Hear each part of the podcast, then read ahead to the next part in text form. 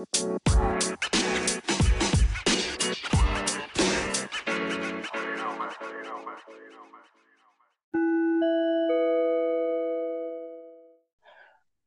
teman-teman semua, kembali lagi bersama Hakiki di podcast buku lembaran pelajar dana pribadi tanpa beasiswa tetap bisa. Nah, kali ini kita uh, kedatangan tamu yang spesial juga, namanya Rivelino. Selamat datang, Rivel. Halo Hakiki, halo LPDP semua. Nah, Vel, nama lo itu Rivelino doang ya? Atau ada nama panjangnya lagi? Gue cuma penasaran aja sih ini. nama panjang gue Rivelino Wardana. Wardana itu nama keluarga gue, Rivelino itu nama gue, jadi Rivelino Wardana. Ah, soalnya di buku namanya lu tulisannya Rivelino doang gitu. Oh gitu. Okay, nah, okay, okay. nah, Rivel itu diceritanya menarik ya, karena dia pernah di dua, neg dua negara gitu, sebelah sebelahan. Hmm. Cuma sebelum nyampe sana nih, gue ada pertanyaan dulu nih. Pertanyaan agak iseng sih. Uh, judul cerita lo tuh YOLO, men. Itu hmm. maksudnya apa, men? Kenapa lo nulis YOLO sebagai uh, judul cerita lo? Good question sih. So jadi sebenarnya di buku itu gue sebenarnya uh, secara tersirat menjelaskan arti YOLO itu. Tapi kalau gue jelasin secara um, secara sekarang nih gue gue gue ceritain kenapa gue uh, buat YOLO itu adalah karena intisari dari cerita itu adalah pilihan gue untuk uh, memilih sesuatu dengan segala resikonya. Hmm, jadi sama jadi, lo milih sesuatu di buku ini tuh emang kalau saya kita baca tulisannya kan kayak lo selalu bilang kayak hidup itu udah pilihan gitu kan lo selalu di situ kan. Mm -mm. Mm -mm. Jadi memang lebih ke arah di mana gue uh, memilih sesuatu dan yang udah gue pilih ya gue harus jalanin dan nggak usah um, worry about karena we only live once gitu.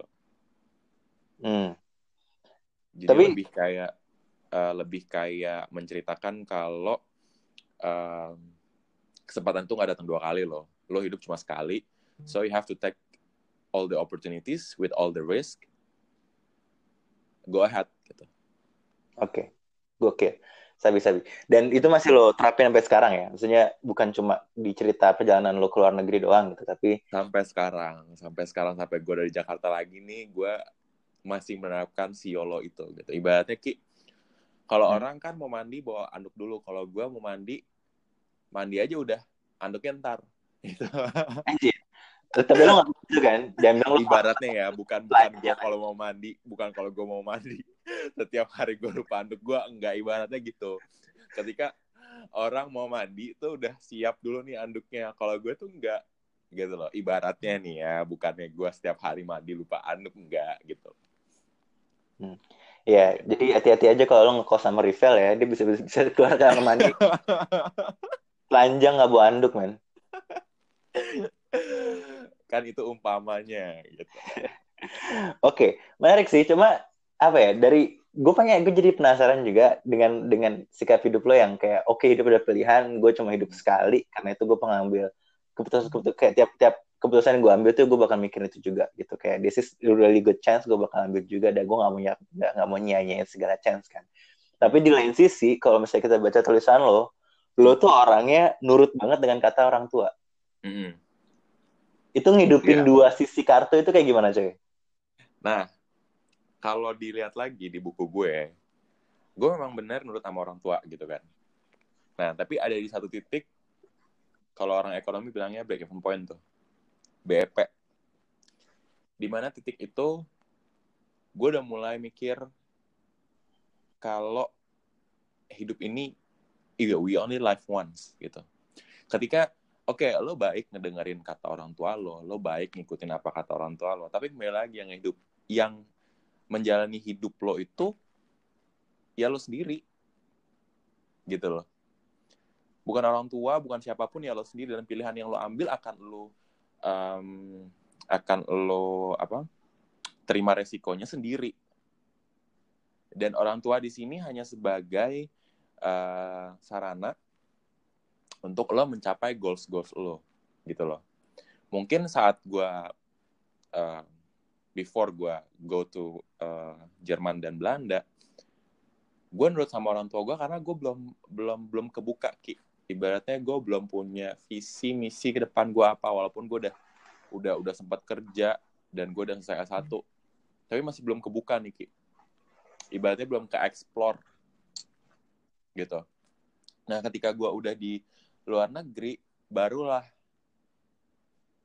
keluar tuh uh, mindset di mana you only live once gitu ada pengalaman yang particular nggak? Saya ada pengalaman yang benar-benar kayak spesifik nggak? Yang bisa lu ceritain kita gitu, di mana mata lu benar-benar melek kayak, oke okay, coy gitu, gue cuma hidup sekali, gue ambil risk and chancesnya. Mm -hmm. Mungkin karena di saat um, before gue berangkat ya, pokoknya nggak lama sebelum gue berangkat itu kan di di buku LPDP-nya sendiri gue cerita kalau gue sempat uh, selesai kerja, mulai gue memutuskan untuk S2 ke luar negeri. Nah, di saat itulah gue langsung memikirkan bahwa um, kayaknya kalau kita nggak maksudnya berjalan sesuai passion kita, kita tidak love what we do, itu kayak ibaratnya um, mayat hidup nggak sih? Um, lo uh, lo bangun lo jalan tiap hari tapi lo nggak nggak nggak ada arah gitu loh. Gue sih nyebutnya mayat hidup ya. Jadi it feels like zombie. It's like, it feels like um, mami. Kayak di Arab gitu. Lo jalan lo hidup tapi lo nggak ada jiwa gitu loh dan gue pengen hidup ada jiwanya. Ketika gue kerja gue melakukan sesuatu gue ada pengen ada jiwanya. With passion. Ketika gue ngerjakan sesuatu ada jiwanya hasilnya akan akan lebih baik. Dan ketika gue udah tahu apa yang akan gue lakukan dari situlah gue uh, this is the particular reasons ya. Why um, I use YOLO as the topics of my uh, my book cerita gue gitu. Oke. Okay. Jadi, Jadi yeah. uh, particular experience-nya itu ya pas lo lagi jalan-jalan itu ya. Saya bukan jalan-jalan tapi kayak sama lo lagi tugas di di luar kota itu lo ngeliat kayak wow, maksudnya gue ngeliat passion lo sendiri dan lo bilang kayak anjir lah gitu gue gue nggak mau kayak gini terus gue pengen ngajar passion gue karena gue cuma kurang, lebih, kurang lebih kayak gitu kurang lebih kayak gitu hmm, jadi Iya, jadi ada connectionnya dari pas gue kerja sampai gue akhirnya memutuskan untuk kuliah itu itulah di mana gue langsung memikirkan ah you only life once kalau lo nggak nggak nggak nggak kerja sesuai passion lo lo nggak ini ini it's nothing gitu. Oke, okay, Vel, tadi lo barusan juga nge-mention ya tentang pekerjaan lo yang sering di yang sering dikirim keluar kota gitu. Lo kemarinnya uh, dulunya kuliahnya akuntansi, habis itu lo abis itu mau, mau, mau S2 pariwisata di Bali. Nah, gue punya pertanyaan satu nih. Pertanyaan pertama nih ya tentang pekerjaan itu. Selama lo kuliah akun, lo kan tadi lo bilang kayak this is actually not your passion gitu. Tapi selama lo kuliah akuntansi dan selama ngerjainnya, perasaan lo gimana men? Lo sih kayak ada ada ada sempat hari-hari di mana kayak wah gue muak nih gitu. Kembali lagi, kembali lagi kayak yang gue tadi bilang lo melakukan gue melakukan itu tanpa jiwa tanpa apa ya um, nggak ada jiwanya nggak ada feelnya gitu loh. Gue menyelesaikan tetap karena gue ada kewajiban gitu loh. Gimana pun juga gue harus kuliah selesai satu supaya gue dapat kerjaan. Tapi nggak ada jiwanya ki gitu loh. Nggak kayak lo pengen ketika lo suka sama mata kuliah uh, yang lo yang lu pelajarin misalkan lu pengen banget nih dapat nilai yang terbaik gitu kan. Dapat um, kalau bisa semuanya perfect lah gitu. Kalau gue itu enggak. Kalau gue yang penting ya udah lulus lulus lulus lulus aja gitu loh. Jadi benar-benar gak ada jiwanya. Ibaratnya lo kalau kalau lo pengen uh, apa uh, buat misalkan kayak minuman apa kopi lo nggak ya udah lo kopi hitam aja udah gitu nggak dikasih uh, mix uh, milk atau dikasih um, foam atau apa gitu sekedar hmm. gitu aja yang penting selesai orang tua senang cuma gitu aja dulu kepikirannya ki hmm. By the way, gue suka, gue gue, gue kalau minum kopi suka kopi hitam sih. Cuma gue ngerti maksudnya. Pokoknya ibaratnya kalau zaman sekarang kan orang suka nih kopi yang ada banyak ininya nih, banyak banyak banyak apa?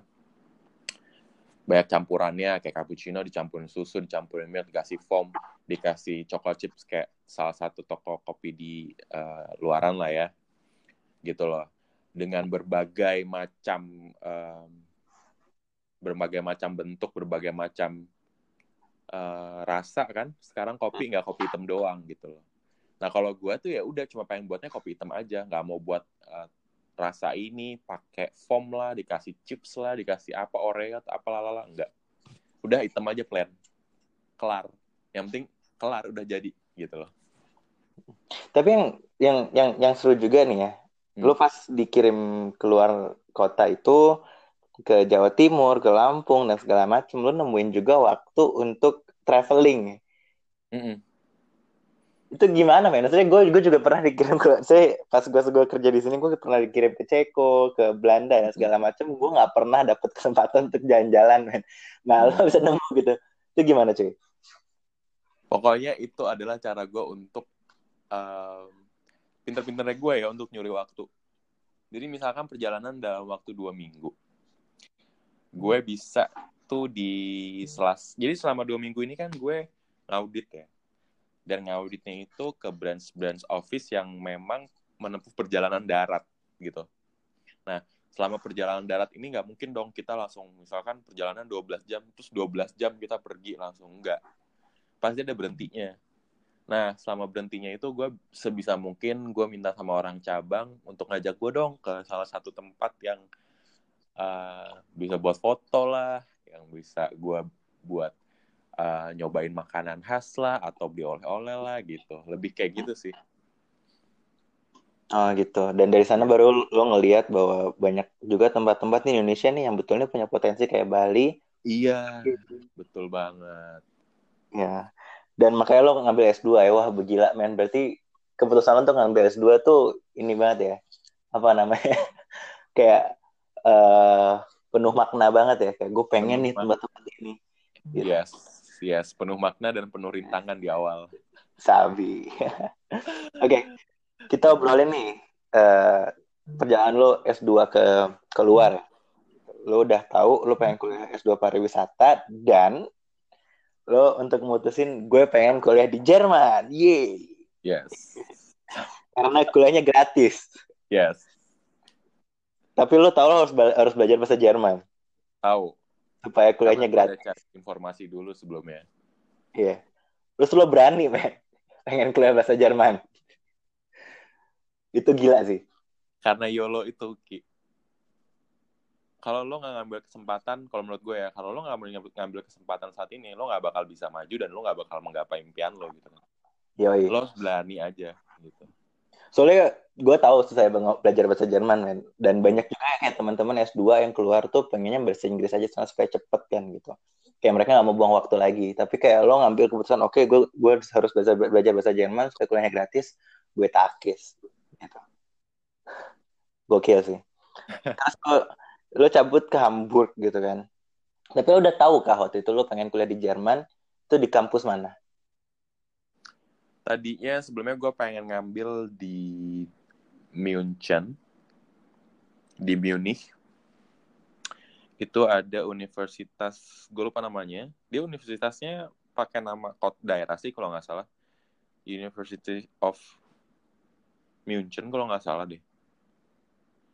Atau apa gitu gue lupa. Pokoknya di daerah München. Karena salah satunya pariwisata yang bagus katanya mungkin karena dekat dengan Swiss kali ya atau nggak ngerti Austria kali kan. Jadi di daerah selatan gitu. Gue awalnya pengennya di situ. Terus kenapa lo cabutnya ke Hamburg men? Gue nanya-nanya. Karena, ya karena sekolah bahasanya di Hamburg. Hmm. gitu. Jadi sekolah sekolah bahasanya di Hamburg terus uh, walaupun universitas jauh di sana tapi ya udahlah um, gue ambil dulu kelas bahasanya di Hamburg. Toh sekalian pengen tahu juga kan kota-kota lain selain selain dalam pikiran gue nih selain nanti kota yang tempat gue kuliah gitu loh. Karena jiwa petualang gue ini gitu loh. Suka ngeksplor tapi nggak bener sih kayak lu suka ngeksplor dan lu pengen lihat pariwisata kan dan Hamburg adalah salah satu tempat yang pariwisata bagus banget. I mean, exactly. Iya, Hamburg tuh kota favorit gue sih. Iya, yeah, my favorite too. Meine Geliebtestad ya. Mein Lieblingsstadt. Kamu masih ngomong bahasa Jerman ya sekarang atau gimana? Masih bisa? Ya, ya, Klein Becher, uh, Klein Klein Ambition ya, Klein Ambition. Ambition. Oke. Okay. Pas alle vergessen. Tapi masih bisa lah kalau sana lo ngajak gue ngomong Jerman, gue masih bisa balas. Coba deh. Jangan deh ntar kasihan nih. Jangan ntar gue keras udah sombong lagi. Oke oke. Gue gue boleh nanya sesuatu yang bukia agak sensitif sih, tapi nggak sebuah sensitif ya. Tapi gue pengen gue pengen tahu juga nih kayak kenapa tiba-tiba lo kayak kayak ketakutan sendiri gitu ya. Uh, kayaknya gue nggak bisa nih ngelanjutin di Jerman. Gitu.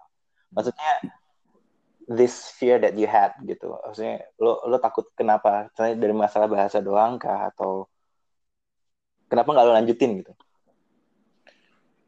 um, salah satunya adalah masalah bahasa sih dan itu yang menjadi momok gue banget karena gue sempet kayak um, explore kembali lagi ya gue explore gue suka explore gue banyak tanya gue banyak cari informasi dari anak-anak PPI yang ada di misalkan di kota Frankfurt, di kota uh, Munchen, di mana-mana gitu kan. Terus mereka sih kasih saran kalau memang lo pengen ngambil kuliah dalam bahasa Jerman, lo ngambil bahasa sampai C1, C2 ya kalau nggak salah DAF gitu. Hmm. Sedangkan gue saat itu masih B, B2 kalau nggak salah deh. Gue B2 terus butuh waktu lagi kayaknya lima bulan lagi dan gue kayak udah jenuh gitu loh. Udah jenuh untuk belajar bahasa. Gue harus ngambil lagi lima bulan. It feels like wow wasting time banget ya gitu. Selama itu lagi gue harus kuliah bahasa. Itu kalau memang um, maksudnya pasti lulus ya. Gue gue yakin. Gue yakin dengan kemampuan diri gue sendiri gue pasti lulus. Tapi maksudnya kuliah lagi itu pasti nanti bahasanya akan lebih tinggi lagi dari bahasa-bahasa kita kuliah gitu kan? Bahasa-bahasa diktat itu jauh lebih um, rumit gitu. Jadi gue lebih memilih untuk akhirnya ah English aja deh biar lebih apa ya karena kan bahasa Inggris tuh menurut gue ya udah kayak bukan mother tongue gue tapi memang udah jadi keseharian gue selama di Jakarta juga gitu jadi ya udahlah akhirnya gue memilih aja untuk uh, ngambil dalam bahasa Inggris gitu. Oke. Yang yang menarik dari dari sisi ini yang gue yang gue tangkap ya adalah walaupun lo punya moto you only live once gitu ya YOLO gitu bukan berarti lo ambil keputusan tuh reckless gitu. Tapi lo pikirin juga kayak wah kalau misalnya gue lanjutin nih enam bulan lagi beberapa bulan lagi untuk ngambil bahasa kayaknya waste of time juga gitu. Mendingan stop di sini aja. Habis itu gue coba cari kesempatan yang lain misalnya untuk kuliah dalam bahasa bahasa Inggris gitu. Maksudnya kayak lo juga punya penuh pertimbangan juga gitu. Bukan saya kayak orang-orang kan mikirnya YOLO tuh oh ya udah YOLO gitu. Gue gue hidup senak jidat gue gitu tanpa mikir apa apa gitu. Iya betul banget. Terus lo cabutnya pengen ke Belanda men. Geser geser pantat dikit dari Hamburg nih gitu. uh, tapi sebelum itu lu ke Jakarta dulu kan habis itu lu ke Belanda yeah. gitu. Lu enjoy juga karena lu punya fair sama temen kerja di Jakarta. Jadi itu curcol banget anjir lu nulis. Terus lu cabut ke Belanda gitu. Uh, yeah. Kenapa di Belanda men? Sebenarnya kenapa standar NHL standar Belanda gitu? Dan uh, dan lo juga sempat kepikiran kah bahwa di, di Belanda lo juga harus bisa juga harus ngomong bahasa Belanda kah? Gitu. Atau karena kuliah dalam bahasa Inggris atau ada ada chance chances chances yang yang lain kah? Gitu kalau kalau kuliah di Belanda. Oke. Okay. gue jawab ya. Jadi sebenarnya pas gue balik ke Jakarta itu kan gue masih dalam tahapan apply apply jadi gue apply universitas karena awalnya kan gue udah bilang kalau gue pengen ngambil in English kalau menurut gue di Jerman yang in English kayaknya nggak lebih bagus daripada yang bahasa Jerman benar nggak sih Ki? gitu loh hmm. ya some some university ya yang in English terutama universitas gue yang in English kurang bagus hmm. gitu loh nah jadinya gue nge-apply di negara yang memang taught in English. Salah satunya di Belanda. Terus gue banyak browsing gue banyak nge um, lihat informasi kan. Terus akhirnya gue apply banyak. Dan yang bertepatan dengan uh, rencana gue untuk balik ke Belanda itu ya NHL Standen gitu. Dan dia juga yang paling cepat ngebales gue. Dan begitu gue lihat um, profile dari kampusnya sendiri memang dia hospitality and tourism. Walaupun ketika gue kuliah S2 ternyata tourism tuh nggak ada hospitality hospitality-nya. Gue salah gitu ya gue salah salah salah salah apa? Salah persepsi dulu. Tapi ya memang gue nggak pengen ngambil hospitality tapi di awal itu gue sempat berpikir kalau hospitality dan tourism itu adalah satu bidang yang berkaitan. Tapi ternyata enggak. Ketika gue udah belajar ya Ki. Gitu. Akhirnya ya udah gue ambil kesempatan gue ambil um, opportunity untuk melanjutin S2 di NHL Standen which is one of the best di Belanda untuk pariwisata. Oke. Okay mengenai kuliah di Belanda nih, gue sempat dengar saya teman-teman gue juga ada yang dulu ya satu di Belanda kan. Katanya di Belanda untuk kuliah di Belanda tuh lo dapat ini ya, saya dapat tunjangan juga dari pemerintah Belanda ya. Oh, itu uh, tunjangan kita bisa apply. Cuma kalau gue apply untuk tempat tinggal instead of for studying ya. Jadi lebih ke living cost-nya karena di Belanda itu ada kayak uh, peraturan gitu dari pemerintah untuk mahasiswa yang tidak yang belum bekerja atau mendapatkan penghasilan itu rate maksimal untuk nyewa if I'm not mistake untuk nyewa apartemen itu adalah 500 euro. Sedangkan saat itu uh, apartemen gue itu sekitar 575. Jadi gue apply untuk kelebihan 75 euro 75 euronya itu monthly ke pemerintah Belanda dan itu di accept. Bahkan sampai gue pas pindah ke Den Haag setelah gue selesai kuliah di Leeuwarden itu gue masih bisa apply kelebihan itu more than 100 euro a month. Gitu.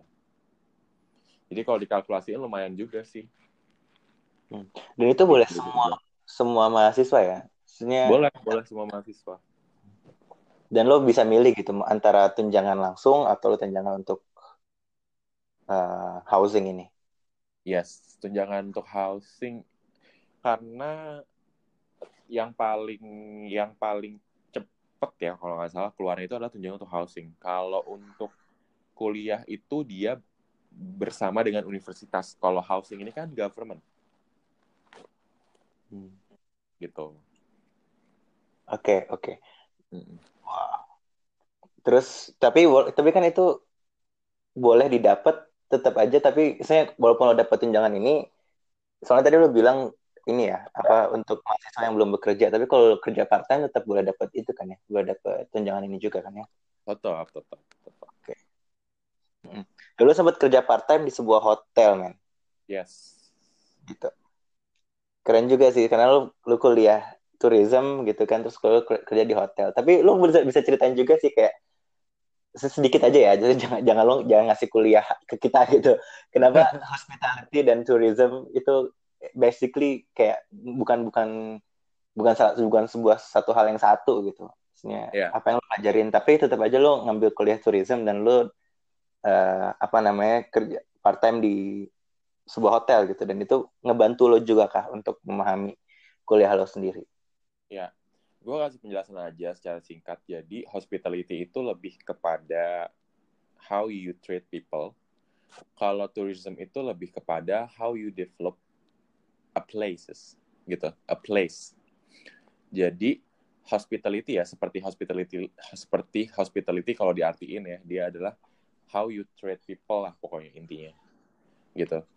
Nah jadi ketika gue ngambil S2 gue International Laser and Tourism Study, itu nggak ada ilmu hospitality sama sekali. Di situ, menurut gue ya, itu benar-benar seperti manajemen kalau gue bilang. Lebih ke arah manajemen. Karena kan, seperti gue bilang tadi, kalau tourism itu lebih kepada lo memanage satu sektor.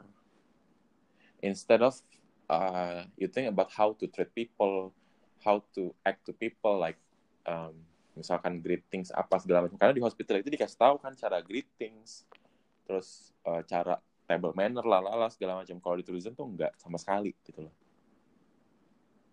Gitu. Nah, terus kenapa gue tiba-tiba, um, sorry tadi pertanyaannya gue kerja di hotel ya? Iya, lo kerja di hotel terus ngebantu pemahaman lo atau ngebantu tentang saya pemahaman lo tentang kuliah lo atau at least gitu yang ngebantu tentang sekarang pengalaman lo kerja di di dunia pariwisata gitu which is nggak cuma nggak cuma tourism doang atau dan dan juga hospitality juga sesuatu yang penting kan yes jadi kalau orang awam kan nyangkanya tourism dan hospitality itu sama ya nah tapi um, sebenarnya enggak. Nah tapi gue kerja di hospitality nih kerja di hotel.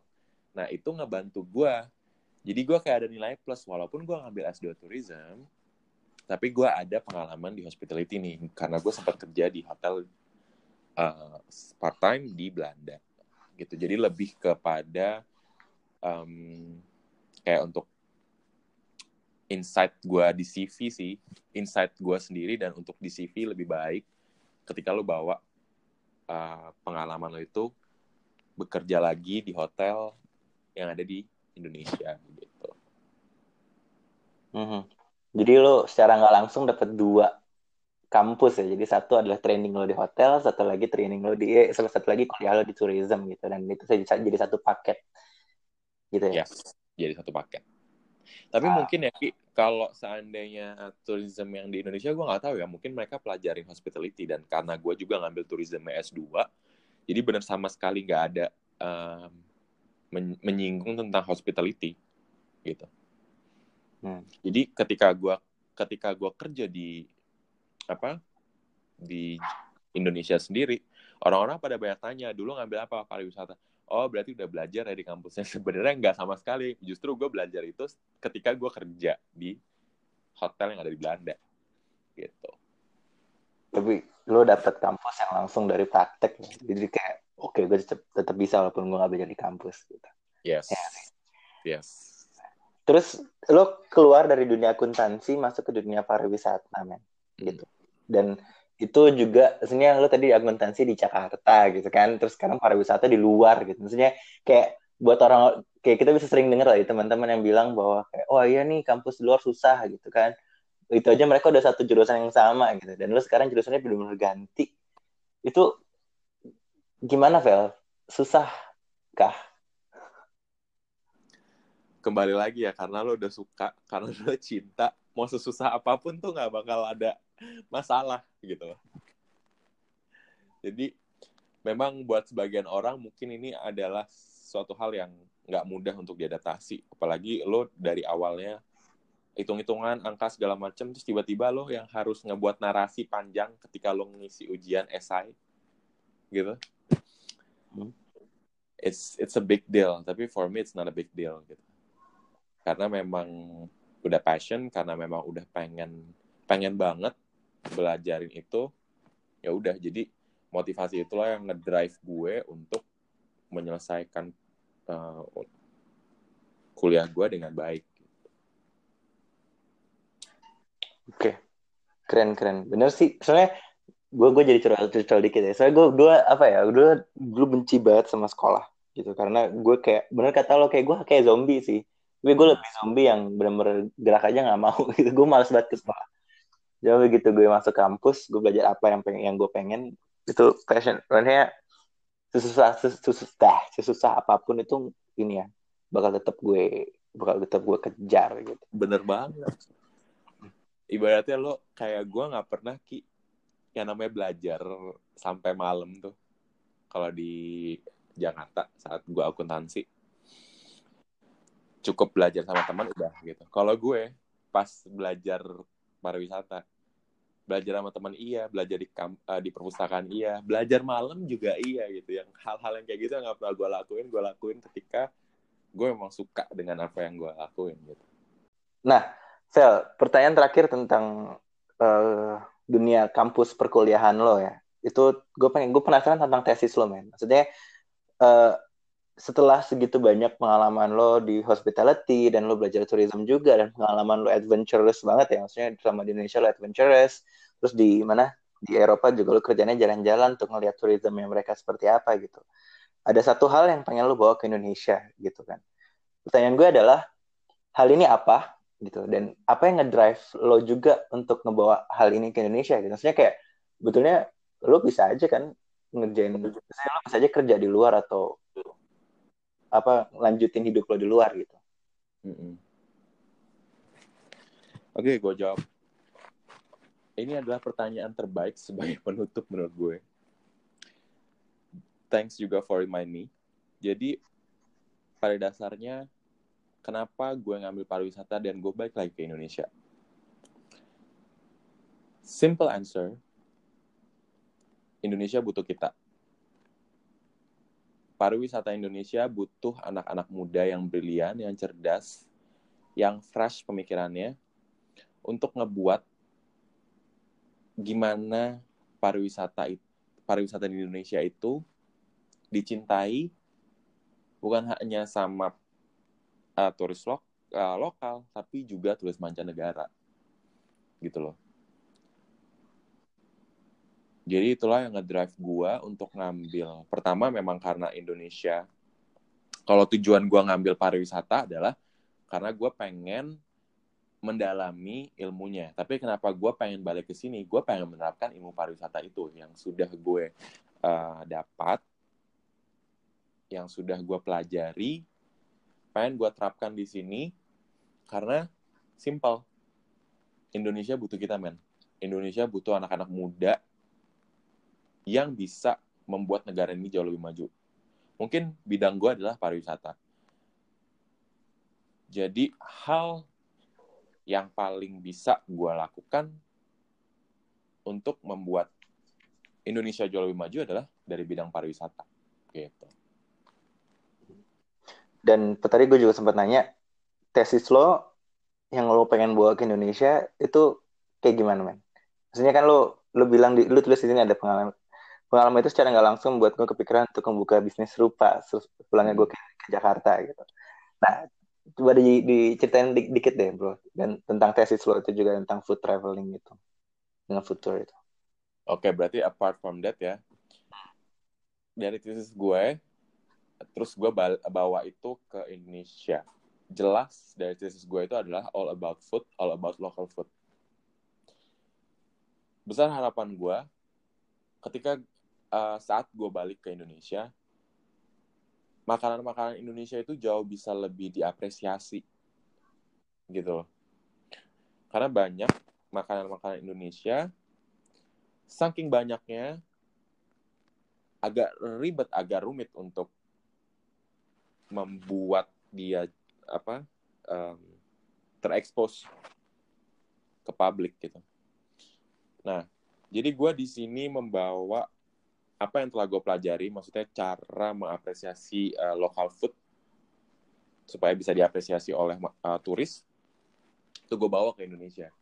Dengan harapan, dengan besar harapan, makanan-makanan Indonesia yang di pelosok-pelosok, yang daerah, kayak lo misalkan ki daerah lo di mana? Asal asal asal lo, asal suku lo. Asal suku gue. Mm -hmm. uh, bokap gue itu dari Purwodadi. Nah, ini makanan-makanan di Purwodadi nih yang belum sama sekali orang tahu. Gue pengen banget itu jadi salah satu attraction orang untuk datang ke Purwodadi. Bukan cuma untuk misalkan misalkan ada batik misalkan ya di Purwodadi misalkan ada batik atau untuk pantai. Tapi untuk makanan juga gitu loh dan itu bakal lo terapin untuk jadi startup gitu kah? Apa lo dan lo sekarang lagi ngerjain itu kah? Saat ini memang gue lagi ngerjain itu. Dan gue menuju ke sana gitu. Jadi tesis lo ini lo garap terus ya? Gue garap terus. Gue garap terus. Maju terus pantang mundur. Pokoknya gue pengen banget um, makanan-makanan Indonesia lokal food Indonesia itu dikenal mancanegara. Contohnya misalkan martabak gue pengen banget jadi kayak makanan Itali pizza terkenal mancanegara. Gue pengen martabak telur itu terkenal sampai ke Jerman terkenal sampai ke Scotland gitu. Gitu. Jadi orang datang ke Indonesia bukan cuma ke Bali bukan cuma ke mau menikmati pantai ya mau menikmati apanya tapi mau menikmati makanan juga gitu. Satu hal yang bikin gue terinspirasi ya Vel ya. Hmm. sama kita ngobrol ini adalah kayak lo punya visi juga gitu. Lo belum benar-benar punya visi tentang pariwisata di Indonesia tapi lo juga tahu kayak wah gue gak akan bisa ngerjain semuanya gitu. Jadi lo ngerjain satu yang particular banget oke okay, gue bakal fokus di food dan ini yang bakal gue garap terus gitu. Misalnya lo visi lo tuh nggak benar-benar kayak yang gede banget sampai orang-orang bilang yang mikir kayak apaan sih lo? gitu. Tapi kayak lo tahu banget nih oh gue gak akan bisa ngerjain semuanya tapi gue tertarik sama food dan ini ada satu apa namanya ada satu chance yang gede banget yang harus yang bisa digarap di sini dan gue bakal fokus di sana gitu. ya lebih nah, kembali lagi karena gue suka makanan that's my passion. Ya gue bakal garap itu. Karena oh. menurut gue ketika gue suka itu kembali lagi. Akan ada jiwanya di situ. Gitu. Sabi. Biasanya itu pertanyaan yang yang yang gue tanyain terakhir sih. Sebenarnya kayak visi lo ke depan apa tapi kayaknya udah kejawab ya semuanya Yes, sudah kejawab tadi di belakang belakang. Oke, okay. sip. Kalau gitu, Vel, uh, karena kita ada ada grup WhatsApp ya dari, dari ini teman-teman LPDV ya gitu. Gue pengen tahu nih, tapi kesibukan lo yang ini pertanyaan terakhir sih. Kesibukan lo sekarang selain ngegarap apa namanya konsep ini lo kemarin sempat main film ya men?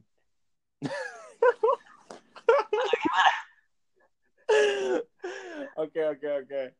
Jadi memang gini um, sebenarnya food ini futurism uh, futurism yang gue garap ini gue sebut mana ya Warawiri ini tetap jalan. Dan um, seber, uh, seiring dengan jalan si food tourism uh, futur ini gue juga sekarang lagi um, menyibukkan diri di dunia entertain. Karena saat gue sekolah dulu sebelum gue kuliah gue sempet di dunia entertainment which is gue main sinetron gue main iklan dan sebagainya. Dan gue pengen kembali lagi ke situ. Siapa tahu aja nanti ketika gue udah terkenal gue bisa ngebuat futur gue terkenal juga kan jadi bakal lebih banyak orang itu bakal ningkatin engagement orang bakal lebih tahu dan akhirnya orang bakal ngebuk futur gue gitu.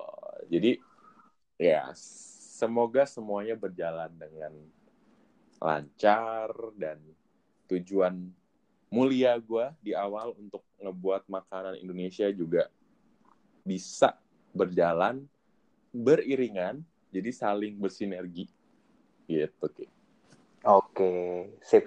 Nama sinetron sinetron lo apa nih men? Gue lo mau promosi sekarang nggak apa deh.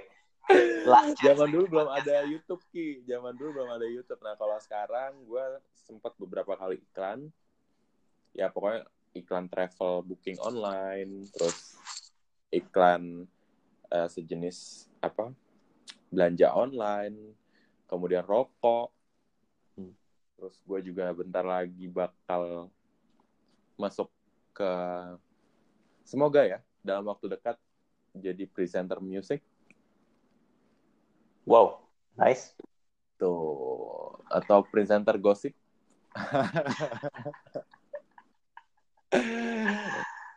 gitu. Pokoknya uh, I love dunia, uh, I love entertainment entertainment as well. Gitu. Jadi um, sebenarnya entertainment tourism itu something that apa ya something yang menurut gue ada koneksinya sih Ki. gitu loh mungkin koneksinya itu ada di dalam diri gue sendiri ya jadi koneksi di mana gue mencintai dua bidang tersebut dan itu bisa dijalankan berbarengan Oke. gitu. Sip. Nah, tentang warawiri ini, Hmm. lu mau cerita lebih lanjut atau eh, maksudnya Enggak. kayak itu itu itu udah keluar kah? Maksudnya futur ini atau masih lagi digarap nih? Udah.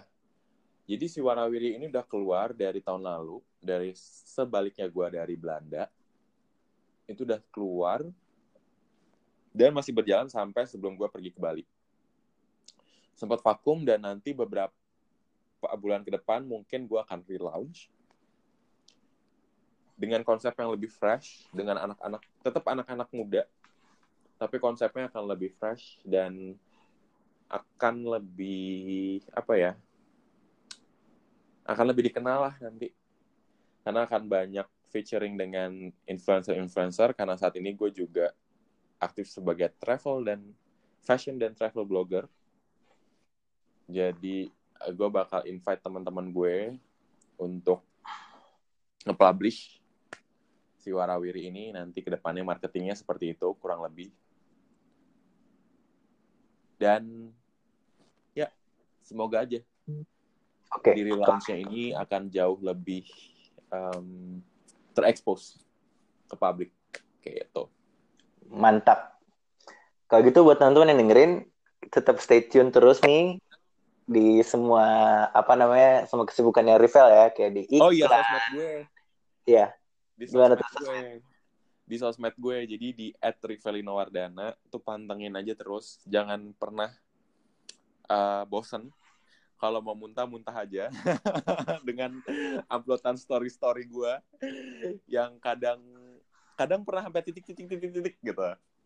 Karena saking banyak uh, misalkan ngepromosin apa gitu. Tapi ya pantengin aja. Jadi kan nanti bisa bisa siapa tahu kita punya punya chance untuk ketemu ngobrol bareng kita sharing uh, thoughts gitu kan Nah guys, makanya pantengin terus Instagramnya Rivel gitu. Soalnya pasti menarik ya, kayak saya ngelihat dunia travel, travel blognya dia dan dan dan segala posting-postingannya dari seorang yang emang udah kuliah tourism gitu kan. Pasti itu ada kacamata yang berbeda lah gitu. Oke. Betul. Sabi, Rivel, bro, thank you banget buat waktu lo. Thank you banget.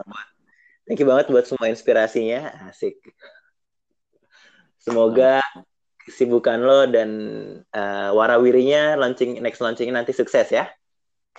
yes dan mungkin gue ada kata penutup ya Silahkan bro.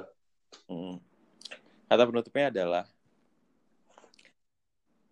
kerjakan segala sesuatu sampai itu tidak hanya berguna buat dirimu tapi berguna buat orang lain Gokil, sip, mantap. Thank you banget men. yoi Gue ada air mata tapi lo nggak lihat sih.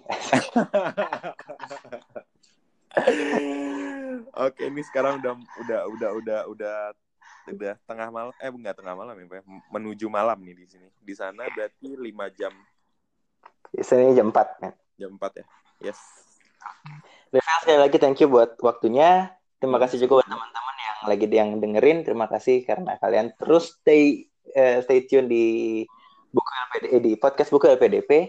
Kita ketemu lagi di episode selanjutnya. Dadah. Bye bye.